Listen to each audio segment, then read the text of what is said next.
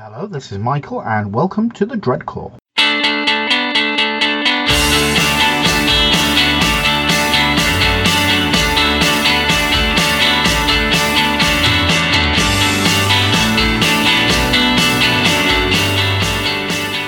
I'm joined today by uh, King Fluff, uh, Benjamin Smith, um, who runs some fantastic events, and we're going to talk a bit about the um, the narrative side of uh, um, putting together a, a 30k event and the difference between that and competitive events and the kind of events that he's actually running, which look absolutely fantastic. So, um, good morning. Yeah, good morning. Start off, maybe tell us actually where does the name King Fluff come from? Um, it's kind of uh, it's kind of a self-deprecating name, really. Um, I picked it up uh, well a good few years ago. Um, basically, it was uh, I was running lots of armies, uh, lots of stuff, uh, kind of very thematic armies, very kind of um, fluffy armies as it is now, as it's been adopted by the community, but um, but not very competitive. So uh, being the king of fluff meant I didn't win many games, but um, there was a good story behind the army, which was you know it, it, something I'm kind of happy with. It was uh, that's that's kind of where I, I get my enjoyment from the hobby from, really. I think that's pretty much the attitude that's been adopted by the rest of the community as well. Yes, yeah, certainly in the 30k scene, it's um, it's very much a, a, a kind of a benchmark standard really for people to work to in, in terms of getting their armies kind of representative of of this artificial history that we, we kind of play to, rather than being kind of a, a smash your face in kind of uh, exercise. Yeah, yeah. So, so we're really ahead of the curve. Well, possibly, possibly. Yeah, yeah cool, cool. That's that's awesome because uh, uh, I think you've you've been spoken on about other podcasts uh, uh as uh, signing in as events as just King Fluff and uh, this mysterious man. Perhaps possibly not that mysterious. No, but um, but anonymity's good, isn't it? It kind of gives you that kind of uh, ability to to kind of move around a little bit and, and not worry too much about people kind of picking you up on your Facebook page and stuff like that. Ah, that's true. That's true. That's true. Very, very, very apt. We had a player at the at our weekend that we just had, and who got tagged in a post, and his uh, his uh, Muggle mates started taking the mick out of him. Yeah, there, there seems to be a lot of that, actually. A lot of people that are uh, that are in the hobby that have kind of uber serious lives outside of the hobby that that kind of request people not to tag them in photos and events and things like that because it uh, it creeps into their real life a little bit that they they want to keep the two things kind of the church and state separate. yeah, I mean, we we've had teachers and uh, policemen in our community, so um, for obvious reasons, they keep their Facebook profile quite um, anonymous. Yes, yeah, yeah, and having having a kind of dedicated page which is just just hobby without anything else, kind of creeping into it. I mean, I, I dare say people that, that follow my Facebook and Instagram, they don't want to see pictures of my kids kind of running around causing havoc uh, as much as people that want to see pictures of my kids running around causing havoc don't want to see pictures of little painted men. So I suppose it's it's good to kind of keep the two things kind of separate. Uh, that's true. I've never thought about it that way. Then again, I don't have kids running around, and most of my friends are into the hobby, so except my parents. Uh, although they're not really well, that's friends, parents, are they? I think, yeah. isn't it? yeah, true. Well, I was just wondering if they are really friends. Who knows? well, they're, they're, they're kind of mandatory friends, aren't they, parents? yes, they are. Oh, I love my parents. I'm only kidding. Um, all right, awesome. So, um, and you're running how many events this year? Is it three or four? it's three this year, and then four the following year. Wow, planning ahead that that, that far ahead. Yeah. I'm... Yes, it's it's scary when you put it down. You're looking at uh, dates in 2020. You think, wow, that's that's in the future. yeah, I'm only just starting to look at, ni- at 2019 now. Um, and I'm thinking that's scary, but uh, some people are better planned than us. So, uh, so your events are bit, bit, um, got a bit of a reputation as being sort of really very much about the fluff. Which yes, I mean it's something. Thing. Yeah, it was something I kind of was keen on um, to kind of set up from the outset, which is kind of probably why it's planned so far into the future. Really, mm-hmm. um, I wanted all the events to kind of hang off the same context, the same story arc. So um, it kind of gave me the ability to kind of plan in multiple multiple events with each event kind of having a, a kind of different flavour to it or a, a, different kind of dynamic to it which then kind of gives uh, people that want to keep coming and returning to the events something new each time, but also it means that they are unique enough not for somebody not to kind of worry about well, I didn't come to the last one, so therefore I can't come to the next one because it doesn't. It you know, it's it, you know I've watched episode four. It means you know I can't watch episode three, kind of situation. All right, so so so the, so it's an interlock story, but people can dip in and out. Yes, yeah. I mean, I, the the way people's gaming schedules go, you know, I'm, I'm kind of aware that that people can make certain times of the year, they can not make certain times of the year. So having something that is kind of um, plug and play almost, but it has um, the kind of overarching storyline that if people want to play through the whole narrative, then they've got the capacity to do that as well. Mm-hmm. Awesome, that, that, sounds good. Um, and um, yeah, so I mean, uh, uh, that's that's kind of what you want. You don't want people to have to feel that uh, they're missing out something just because they didn't come to something, so that so they're feeling like an outsider, as it were. Yeah, absolutely. And I think that's it's, it's something kind of key to it. I think is that I think people kind of get set into into their kind of hobby groups, their their local playing circles. Um, but obviously now with all the heresy events that are happening across the country for the whole of the year, it's giving people the opportunity to break out of those groups and go and meet new people and kind of try new things. Mm. Um, so I was conscious of not to kind of alienate people that want to do that.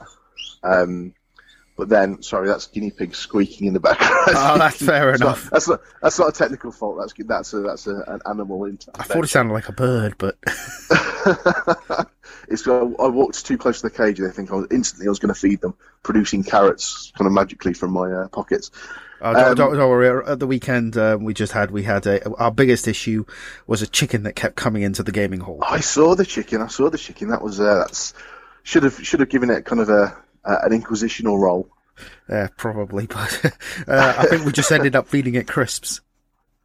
Oh, okay. Well, as long as it's happy and it's it's doing its thing, it's uh, need, need to remember to take uh, maggots with you as like a, a, a, bribe for the chicken gods. Yeah, keep it out of the room. it was just sort of, um, uh, just sort of sitting, sitting and taking two minutes to sit down, and then suddenly someone cries out, "Why is there a chicken under the table?" it's, it's, it's it's interesting presenting with livestock as well. I live out in the countryside, so we see a lot of livestock around. But um, as soon as people present with livestock, they're not familiar with it.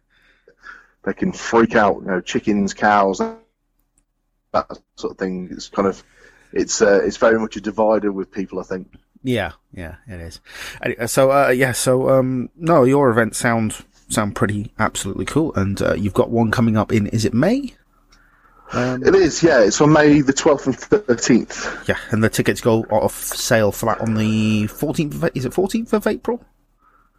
Yes, yeah. yeah. So just to make sure that um, we've got enough time to, to set the event up to cater for everyone that's coming, because we've got things like uh, event-only T-shirts and things like that that need to be printed. So um, to make sure that it's that we can set it up to, to people that've got tickets, we need to kind of cap the, the ticket sales a little bit. But um, I think there's still nine tickets available for that, so still plenty of time for people to kind of grab tickets. Awesome. That sounds cool. Um, t-shirts, yeah, okay. That's that, that that's taken it another level. I like the way that every event at the minute seems to be doing something a little bit different, and it's sort of setting the bar up a little bit higher for everybody else. Yeah, I mean, it's something I, I was really lucky enough to go to um, the SN Battle Reports uh, Horus Heresy event um, oh, last yeah. year in Gibraltar. Yes, yeah, it was great, and I think one of the things they do very well is this kind of look after their players. So um, I really wanted to kind of emulate that and, and, get a really good players pack together, so that people can take away something that's very unique to the event mm-hmm. or to the to, to, the King Fluff events, um, so that they can have something that is you can't get anywhere else. So it becomes a, a very kind of special thing, really. Yeah, no, that sounds kind of cool. Um, no, t-shirts would be awesome. okay, that's an idea in the panel. Um, okay, so that's, that's over there. Just making a note. Um, that's cool. Uh, so is it like got special art on it or something or? It's the, um, the, the event logo on yep. the front, and then it'll have uh, all the players listed on the back. So, oh, that's um, cool. It's kind of a, a, a, memento of the event as well. That that is really cool. Putting all the players on the back. Or yeah, you're giving me lots of ideas there. I was thinking maybe we can do dice. Yeah, well, I've, I've got, the players pack will include dice as well. Um, ah, So they've, they've got that to kind of take away. Oh, it's, it's quite cool. You know, you get a dice tin. Um, I've got the, the, the prototype in front of me actually, which is quite handy. Um, yeah, so you get a dice tin um, with a dice inside, uh, a sticker, a pin badge. Um, there's um, a hand casted oath of moment, so a purity seal, uh, but heresy styly. Yeah. So so uh, Um, oh, for a moment. Yeah, Yeah. Um, so that's included in there. And then there's also um, a sheet of um, transfers for the whole of the campaign. So um, if you want to customize, yeah, so um, Wow. Warsaw transfers. So if you, you want to customize your tanks, vehicles to uh, honour the fact they've been part of the, the campaign um, in the, the Belt of Iron, then you can kind of include those.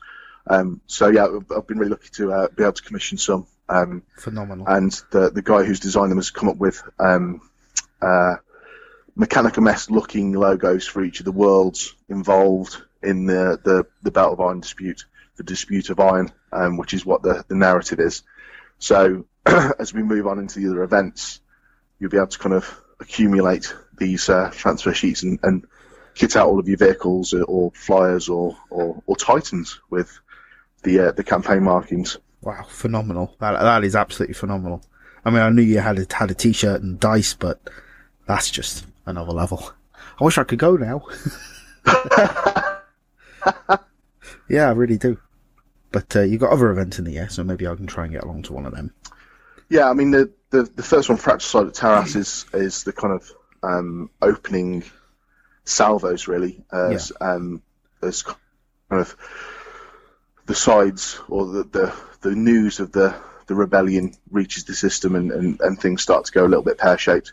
Um, and then um, uh, at Incanabala is that story on a little bit then, looking at kind of more open warfare. So that will involve larger armies, so more um, standardized warfare, Cool. and will be uh, Titan Death at Gerala Station, which is only for Knights and Titans.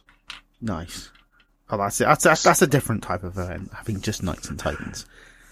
Yes, I mean, I, I, the, there was uh, an event, um, a game, uh, Adept of the Titan Owners Club and uh, Adeptus Titanicus pages on Facebook, um, which looked immense fun. Um, I believe they're running it as um, uh, eighth edition, though I think, um, because I think they were fighting. Well, I think I can't remember whether they're fighting Imperials or whether they're fighting Eldar. I'm not sure. Um, there's been a few big games kind of cropped up on the internet just recently. But um, the plan is for Titan Death to it'll be a heresy based uh, game. So um, we're still working out the finer points in terms of points levels. Um, but as far as we, we know at the minute, it will be um, the ticket will be for a maniple. So it will be you'll be buying your ticket to present an army of four and a half or five thousand points, something around that that point. Um, but that could be one, two, three people who can all share the ticket price Yeah. and bring, you know, a couple of warhounds and, and five knights or, or however, however it works. Um, but we're trying to balance it to the point where we can encourage people to bring all the big toys as well as the kind of the more accessible kind of smaller toys as well. So we're going to include rules for the Armiger if that isn't um, already included Yeah. in the heresy rule set by that point, which I'm hoping it will be, but um, if not, we'll we'll have a house ruling for that. Yeah. We're also going to have um, uh, a custom written um, Collegia Titanica red book to use for the events. That will include um, rules, not just for the event, but they might also be uh, used for oth- for other events or people that want to use them in their gaming groups. Um, so that will be um, using uh, the kind of Titan Guard um, idea, where you'll be able to assign specific battlefield roles to different Titans. So similar to the Questoris House uh, uh, rank rules. So you'll have that that kind of as a consideration. Um, so very much for the event, it'll be very useful to be able to have objectives secured Warlord Titans or Reaver Mm-hmm. Titans or whatever. Yeah. Um, but then it can kind of be used after the fact then for, for other events or or uh, gaming clubs or whatever. That sounds cool. Uh, It's always nice having another another thing out there for that's, that's useful for the community. Um, and it's great that people Yeah, like you I mean, are adding to that pool of resources.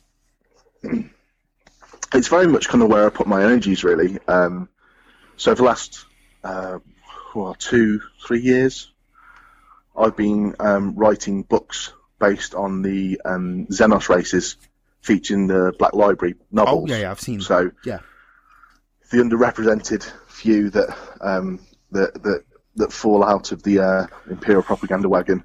So you know, you get the mega arachnids in the Laer and people like that. They're all wiped out, um, except when you, you really kind of think about it and really look at it. There's there's every chance that they're not really. When you think you've got kind of the Yugal who are um, inter-system nomads. Um, yeah, so when the Death Guard wipe out some of them, doesn't necessarily mean they've wiped them all out. Um, when you look at the Mega Arachnids, they had a massive conflict with the Interex.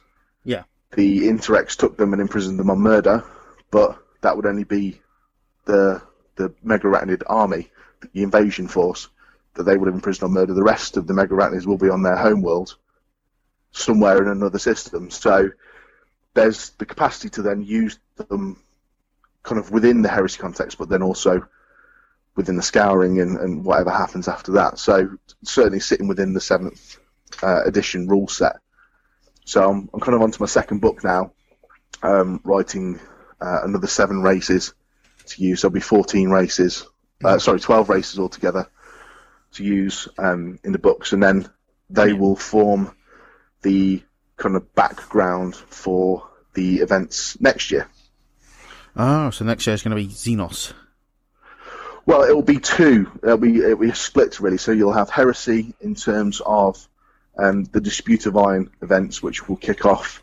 So that will involve um, the the hand of the War Master and the the kind of um, ambiguous hand of the Mechanicum moving around and, and, and kind of being involved. Um, so there's three of those planned.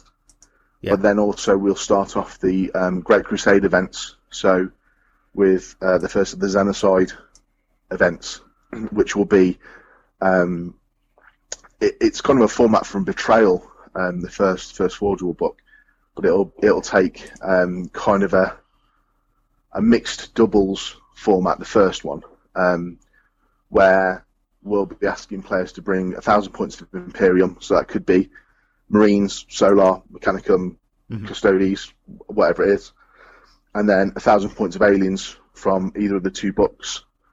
And then when you get to the table, you'll randomly decide who's playing with their Xenos, who's playing with their Imperium. So Yeah. you'll have mixed mixed matchups of Imperium versus Alien. Nice.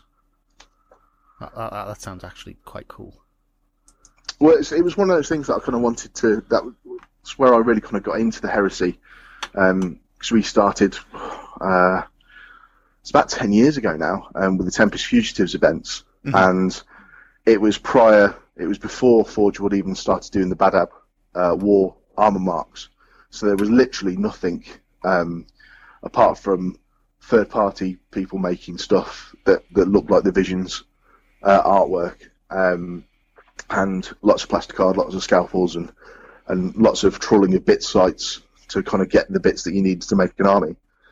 And for me, that really kind of captured my imagination. I really wanted to do more of that in so insofar as it's um, you were allowed to interpret a bit more. It wasn't kind of off the shelf. It was something a bit more bespoke, something you could kind of really pour your creativity into. Mhm.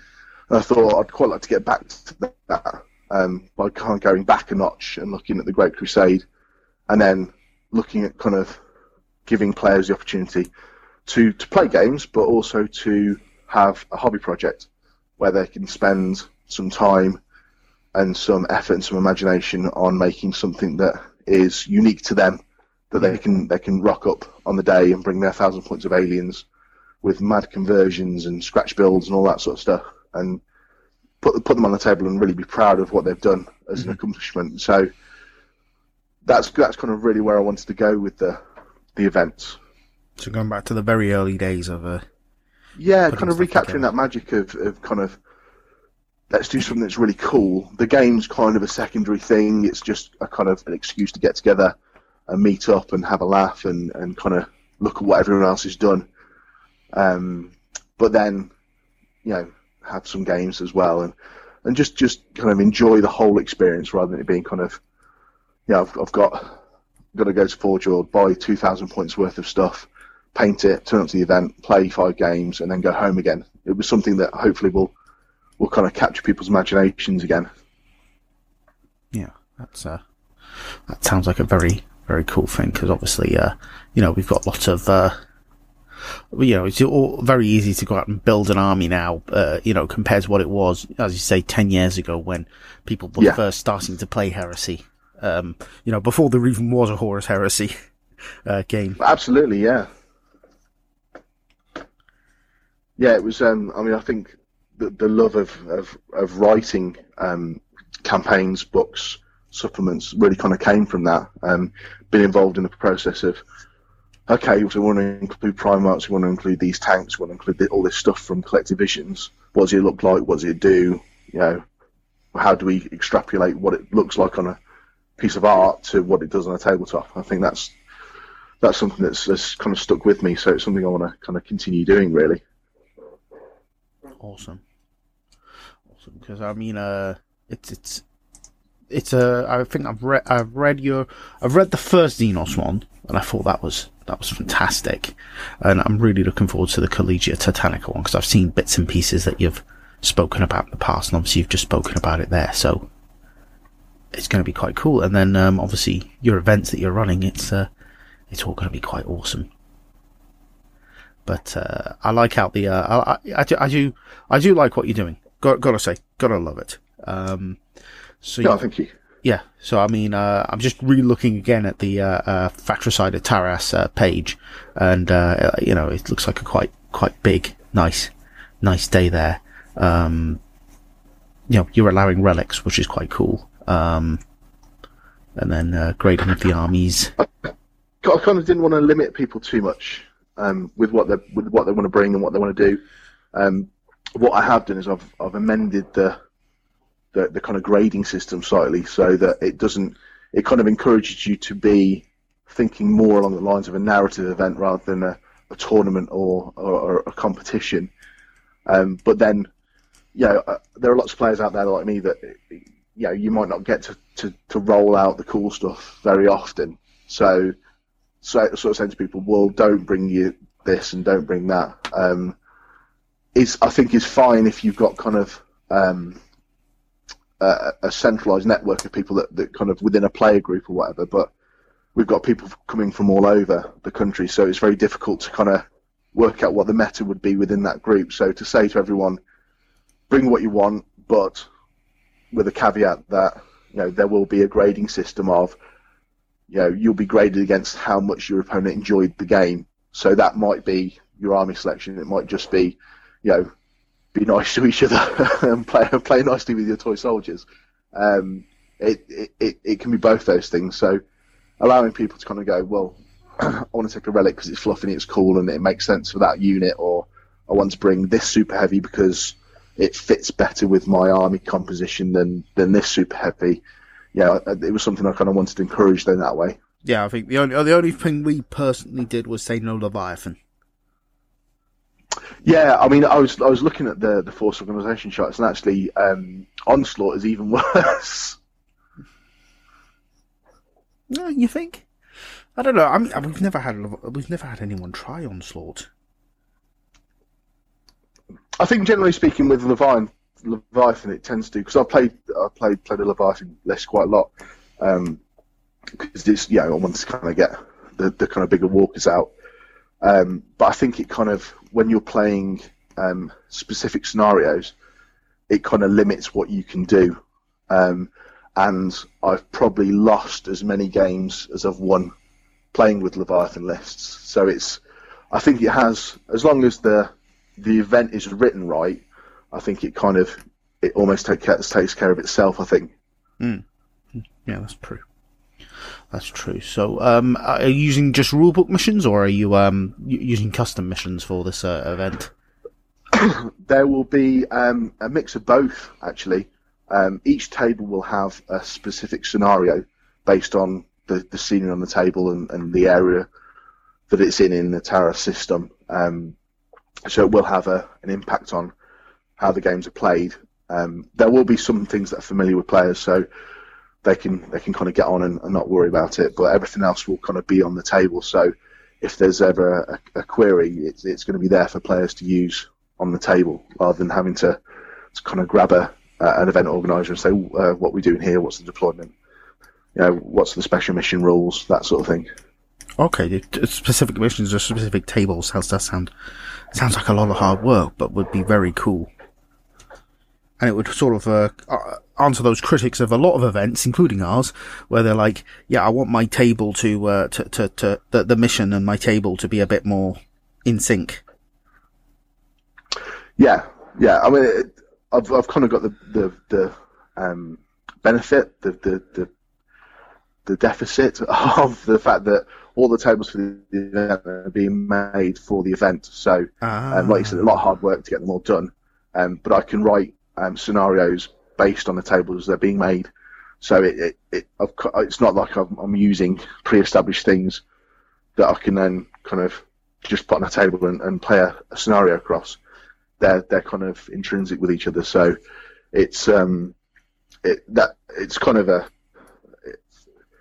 it's kind of a good thing, but also it's uh, yeah, there's lots of half finished chunks of scenery and tables that need to get finished before uh, before May comes around. yeah, sounds like a lot of lot of hard work. Oh, the, the guinea pigs are after some food again. Yeah, there they go again. uh, cool, cool. So, um, have you run um, have you ever run tournamenty events before that uh, uh you know the non-narrative stuff? Um, no, no, not um, not in terms of uh, kind of GTS and things like that. So it's um, everything I've been involved in has, has been kind of narrative based. Awesome. That that's that's interesting um, because you know a lot of people have come to come to narrative events after doing um, doing more tournamenty things and getting sort of you know burnt out by them. So it's interesting that you've never come from the um the, the more tournamenty side for a second there. So have you played in many to- tournamenty GT type things before, or? Um, to be honest, no. Um, it's it's not a playing style that I really kind of aspire towards. To be honest, mm-hmm. um, I do enjoy winning. I think everybody enjoys winning, but um, I more enjoy those games that are kind of hard fought and very close. Um, and I'm quite a responsive player. So uh, in terms of you know, you put stuff down on the table, you see what the other player does, and you kind of respond to that. Um, to kind of challenge yourself more within the game. I think for me, and, and I don't know, but um, having read a lot of posts and stuff about people that like to go to, to tournaments and, and the very competitive scene of the game, um, that that half the fun, half the enjoyment for them is writing the list to to kind of math hammer it out and make sure that it's it's as optimal as possible, and then you know you're you're thinking what's the opponent bringing, how can I counter that, how can I counter that.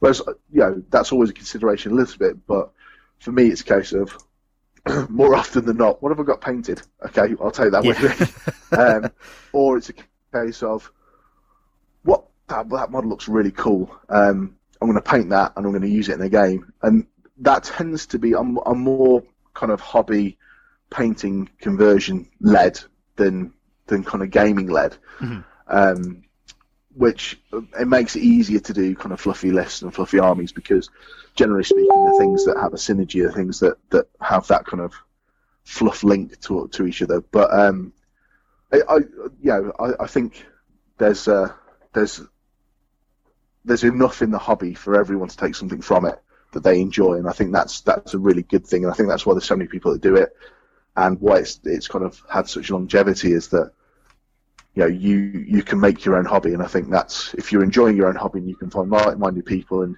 you can do those things that bring you enjoyment, I think that's great, and it's it's a really positive thing. Cool. I'm just going to apologise for the bing noise there. I had a notification. Um, we're chatting over Facebook um, chat, so um, unfortunately I can't mute Facebook. Otherwise, I mute you. So if someone sends me a message or I get a notification, it's going to make a noise. So, uh, and that was just Greg Dan asking me to send him his jacket that he forgot at the weekend. postal courier, post, personal postal service. Yeah. no, I, I, he, he left it, and I was looking through the photos on Sunday, and I was like, "Who had this jacket?" And I was like, "Oh, right there he is." Because I thought it was one guy, and I thought, no, it's a bit big for him, but Craig answers it. I was just going to say it's uh, it's a good job it's not snowing anymore because uh, you'd probably realise you'd walked out of the building without your coat if it was. Oh yeah, yeah, definitely. It was quite warm on Saturday, so um, I think it was easy enough to to forget, and everybody just wanted to, you know, because obviously they've got a long journey back home, so. Yeah, of course, yeah. Yeah. Okay, so so narrative events. Um, what do you find? I mean, what do you think is the biggest difference between a narrative event and a competitive event? I think from look from outside looking in, um, I think the the camaraderie I think is is something that is a key difference. I mean, I've been to lots of events and I've met lots of people and I've stayed in touch with them, um, and we we we shoot messages back and forth. We show each other pictures of what we're doing, um, and generally share excitement for the hobby. Um, I think from what I've seen, that tends to be probably almost solely exclusive to a, a narrative mindset. Um, I've seen lots of people play each other in competitive settings that that barely talk to each other yeah. over the game. Um, and I think you know you can. I, and I, don't know whether that's now becoming a, more of a divide between kind of Warhammer 40,000 and Horus Heresy, insofar as if you've got a group of Heresy players one end of the building, they're all having a laugh and um, you know, banters to you know to and forth, and there you can see that they're enjoying what they're doing. Whereas I think with the 40k guys, sometimes that's a little bit more difficult to see whether they're actually enjoying. It. Now I don't know whether that's because the concentration is more intense, um, because they're concentrating more because it, it it means more if that makes sense, mm. um, because the stakes are higher, um, or not. But yeah, I think there's there's definitely a different there's a different vibe in different events, and I think the for me the the vibe in kind of narrative events tends to be a little bit more easygoing and a bit more laid back and um, conducive to conversation and conducive to, to people kind of you know being friendly and, and, and, and making good hobby buddies over over a game. Yeah, I mean, I did. Um, I've been to, I, you know, I'm not gonna lie. Obviously, I've been to to competitive 40k tournaments, and the fit, and, and I've I've been in games where the opponent has just not wanted to talk at all. They've they've just sort of right. I'm rolling this dice for this unit. It's shooting at that unit. The dice do this, and it's sort of like, okay, yeah, right. So, is that all we're doing? Yeah, and for me, that's the games that I have enjoyed the least are those kinds of games where you are playing against someone rather than with someone. And I think that tends to be the caveat for a lot of narrative events is that play a game with somebody, not against them. Yeah, yeah, definitely. Because cause I, I personally take the opinion that when I'm playing a game, I am just as responsible for the other players, you know, enjoyment and fun as I am my own. Yeah, and I think, like you said before, with with a lot of people moving around different um, scenes, so you know, I think a lot of a lot of um, 40k players moved over to Heresy when there was kind of rumor that Eighth Edition was was coming in um, because they didn't want the change, so they moved over. When the plastic sets hit, I think a lot of people kind of tried or dipped their toes into the Heresy as well, and I think it was there was a there was a kind of paradigm shift really of people coming into perhaps more narrative events, more narrative games, um, and they were expecting less kind of narrative games, um, and it, it, and it kind of threw them a little bit, I think. Um, so I, I think with the the kind of changing landscape, I think it's it's it's one of those things that I think people would dip in and out as they go, um, and they'll find a play style, they'll find a, a format that they enjoy, um, and it might be kind of a bit of both. It might be kind of more competitive. I mean, the, you do get very competitive narrative players as well.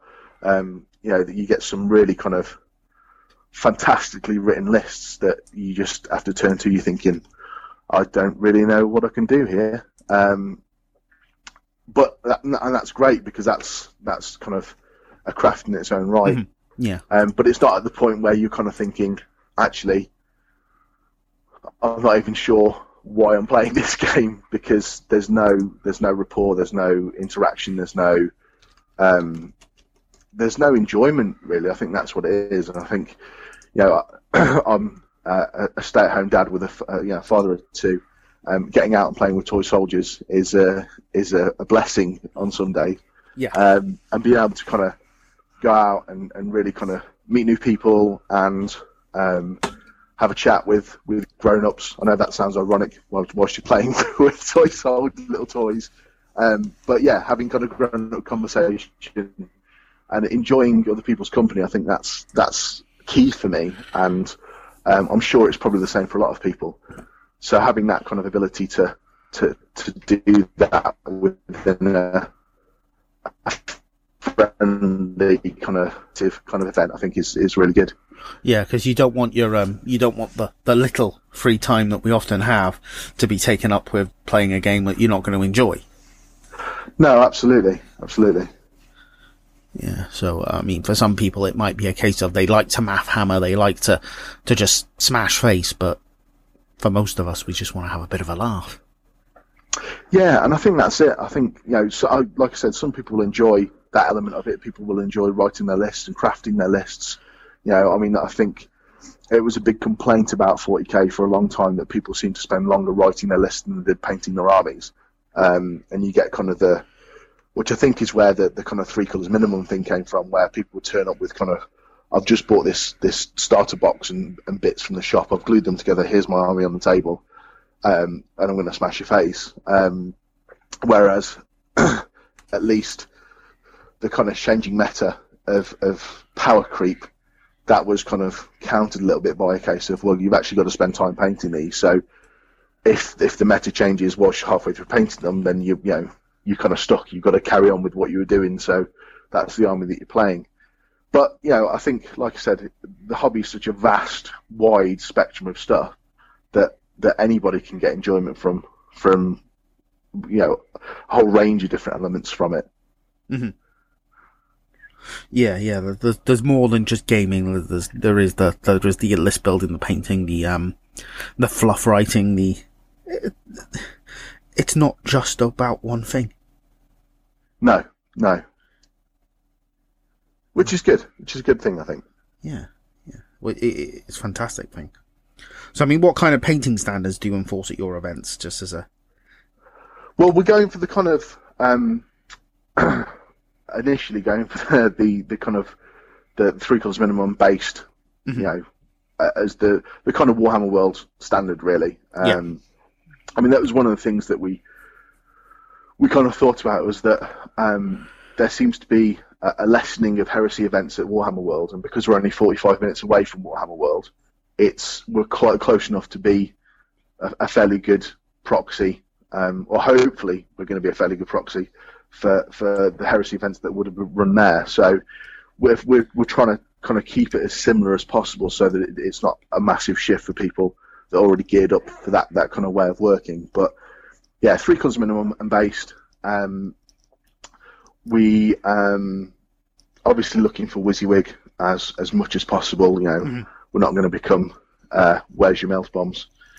You know, you've got them on your list. Where's your melta bombs? Um, but yeah, WYSIWYG within reason. Uh, and you know, it, yeah, and it's more of an encouragement thing really because we want people to kind of enjoy all those elements of the hobby. So if if it's becoming an arduous task of you know people pulling arms off to swap weapons or whatever, um, that that's probably not what we're encouraging them to do. But looking at kind of pushing that, that envelope a little bit in, and you know, giving people. I mean, I I know I appreciate a deadline of an event where I've got two or three units sitting half finished. It's a case of well, I, I want to take those.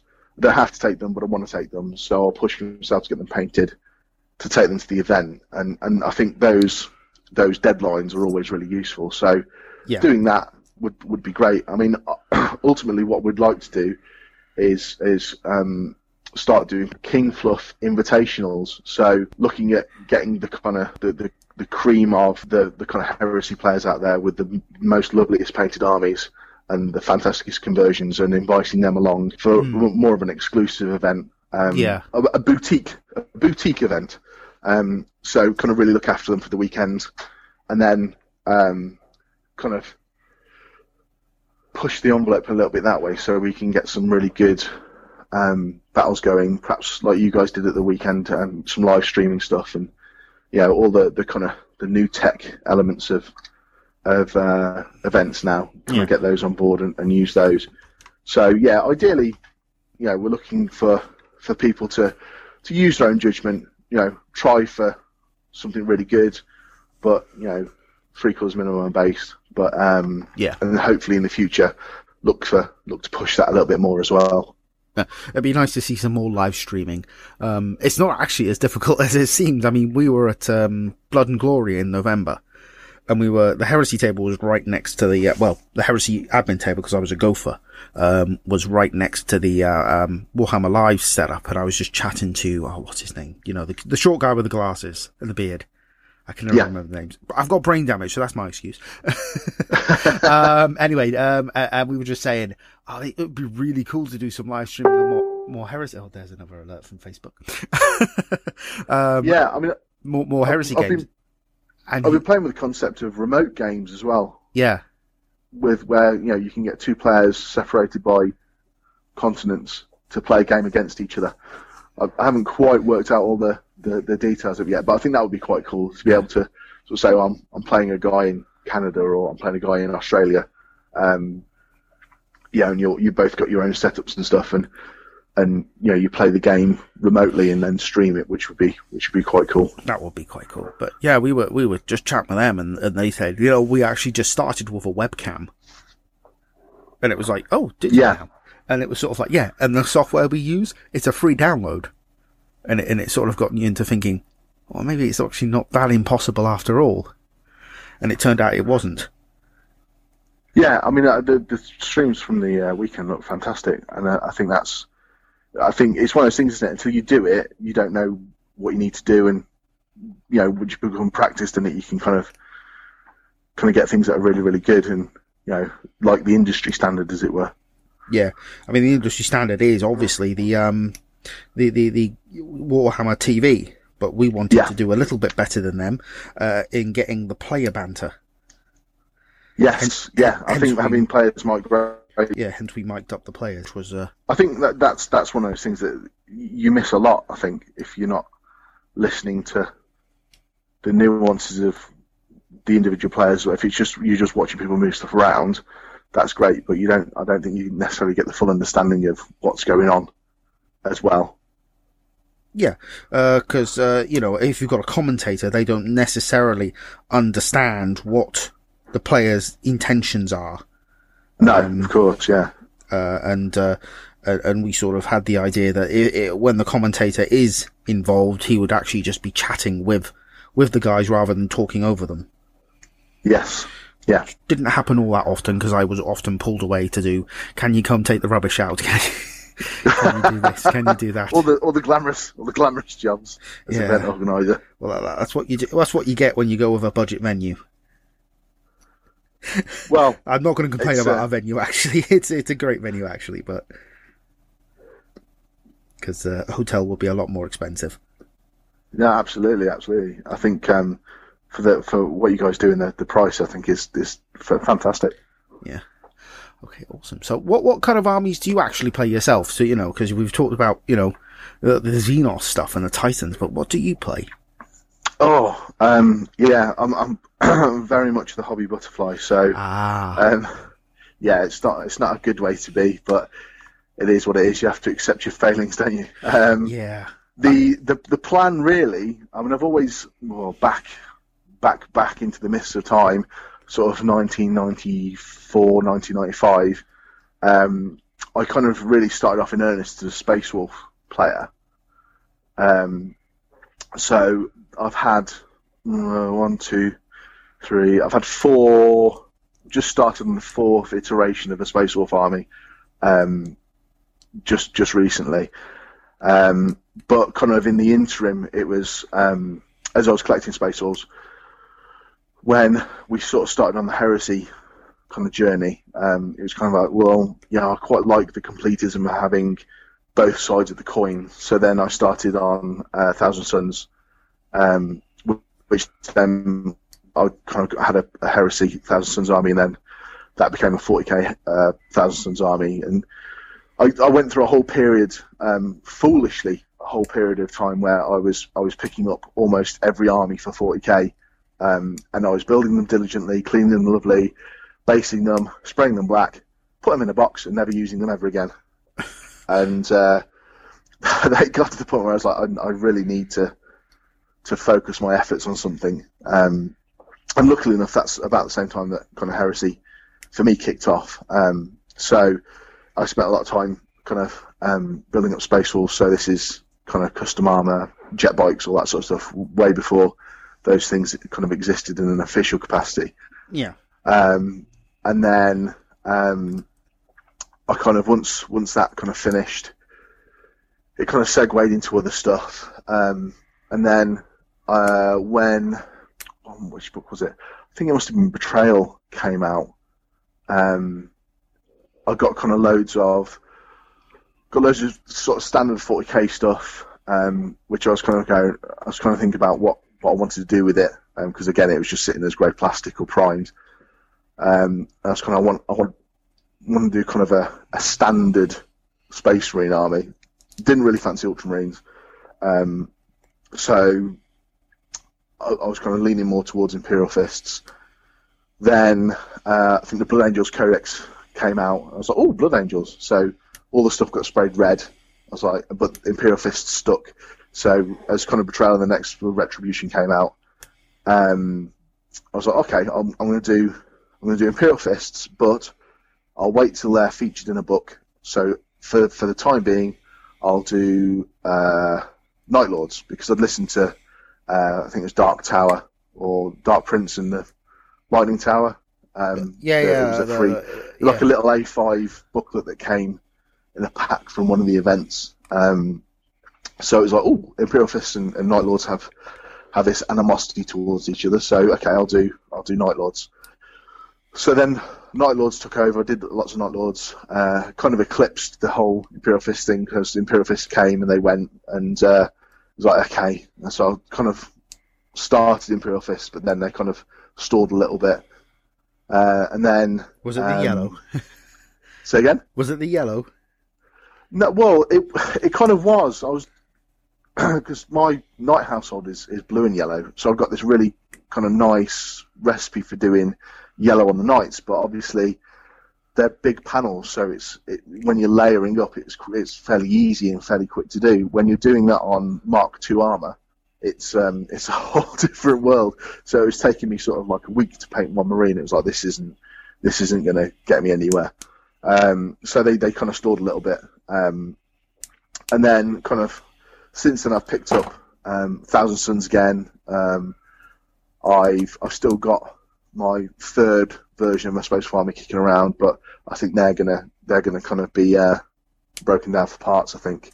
Um, I've just started a new Space army, which is actually uh, using Word Bearers rules. So it's a 13th company Space Army, which will be all Gal Vorbak. So it's all Wulfen uh, using the Gal Vorbak rules. Um, and then I'll have a, a, Rune Priest as Zardu Layak, uh, a, a, Leviathan, drop pods and things. So it'll be it'll be a, tra- a kind of traitorous Space Wolf army, but not. I, th- I think the, the kind of animosity rule is quite nice. So if you're playing allying your 13th company with other space wolves, they've got to kind of keep apart because they're a bit feral and they don't really want much to do with them, and they can kind of get on with doing their own jobs. But mm. yeah, um, so currently the plan is four legions. So Imperial Fists, which is a, a first company uh, force, which is all all Terminators, um, uh, space wolves or word bearers for the minute, and then I've got um, I'm also working on a Titan Guard army yeah. as well. uh, and then I've got a third Mechanicum army, kind of waiting in the wings. Um, I've got a uh, Questoris Knight household. Uh, I've got a Cerastus Knight household. Um, uh, I've got uh, a Titan Lead three Warhounds, and I've got a war a Warlord as well. Um, Ooh, so yeah, lots of lots, of, uh, and and and a Talons army as well. So I've got a fledgling kind of um, uh, Golden Boys army, which I've really enjoyed painting. They were they were kind of a, a nice kind of let's see how easy gold is to paint, uh, and then kind of they grew from there really. Yeah. But that's that's on top of you know all the Xenos stuff that I'm working on as well. So you know I've got a Nephilim army and uh, a Megarachnid army and and makings of a Demiurge army and you know bits and bobs of other stuff. But yeah. Yeah, I need I need like four or five other people, I think, just to to move into my hobby room and just, and just work through the backlog. Yeah, I, I, can feel that. I've got a big pile of stuff from various systems, 40k and 30k, and, and, and Batman, and it's uh yeah. Yeah, well, ju- i just um I did uh, uh um I, I managed to have a, a crack at uh, Wild West Exodus as well, and that was that was really really good. So yeah, I've got I've got a couple of posses for that as well. Yeah, that uh, oh, are oh. sitting kind of waiting for paint. The only thing that puts me off on that one is Wayland Games, and it's sort of like I've got a history with ordering stuff from them and it taking months to arrive, and it's like I know they're going to be good with their own stuff, but yeah, and it, and uh, you know with the, the acquisition of uh, the Dystopian Wars stuff, and they've just bought a scenery company as well, and yeah, yeah, I think I think the the collective system um, with the dystopian age. Yeah, yeah, because they merged the, umbrella. The, they merged the universes. So yeah, I think it, will be fantastic. I think once it's once it's kind of played out over the next sort of five or six years, I think it's it's going to be as full as some of the really established kind of universes. I think it'll be a really exciting game system, especially as you've kind of got such a variety of stuff in there. Yeah. And more so than kind of here's another alien, here's another alien, here's another alien. It's more kind of like, well, here's you know, mad scientists, and here's uh, shape changing Native Americans, and here's you know hmm. uh, Captain Nemo, and yeah. and here's some aliens as well. It's you know, it's I think I think it's one of those things that it's so madcap that um, you can really kind of get loads of stuff from it, and and the game system works really well as well. So it's it's a really fun game to play. Okay, awesome. So uh, what we'll do is we'll wrap it up there. But before we go, we'll remind people of the dates of your uh, uh, forthcoming events. So you've got the Fratricide of Taras, um, which uh, it's Staffordshire for anyone interested where it is, and that's on the 12th and 13th of May. Yeah, that's right. Yeah. Yep. And the tickets for that are on sale until the 15th of April. I've, yep. got, I've got it noted down here, so 15th of April. Um, and then your other one is, uh, I'm just trying to find it here, Betrayal at Inculaba on the 21st yep, and 22nd it. of July. And yep. how much are the tickets for those? Uh, they're just over fifty pounds. Fifty pounds, and you get the T-shirt and the dice, dice bag, and the... well, the, the T-shirt, the T-shirt's extra. T-shirt's um, extra. Ah, but, right. Yeah, but the but they'll be available to get at the event. Awesome, awesome. So that is that is that is absolutely fantastic. Okay, so uh, thank you for joining us uh, today, Ben. Or yeah, thank do you, you prefer, much. Do you prefer King uh, do, do, you know it's so many iterations of it? It's, it's Mr. Fluff or Mr. King or or it's so I, uh, oi you whatever however it works. All right, awesome. Well, thank you for joining us. Yeah, well, thank you very much for having me on.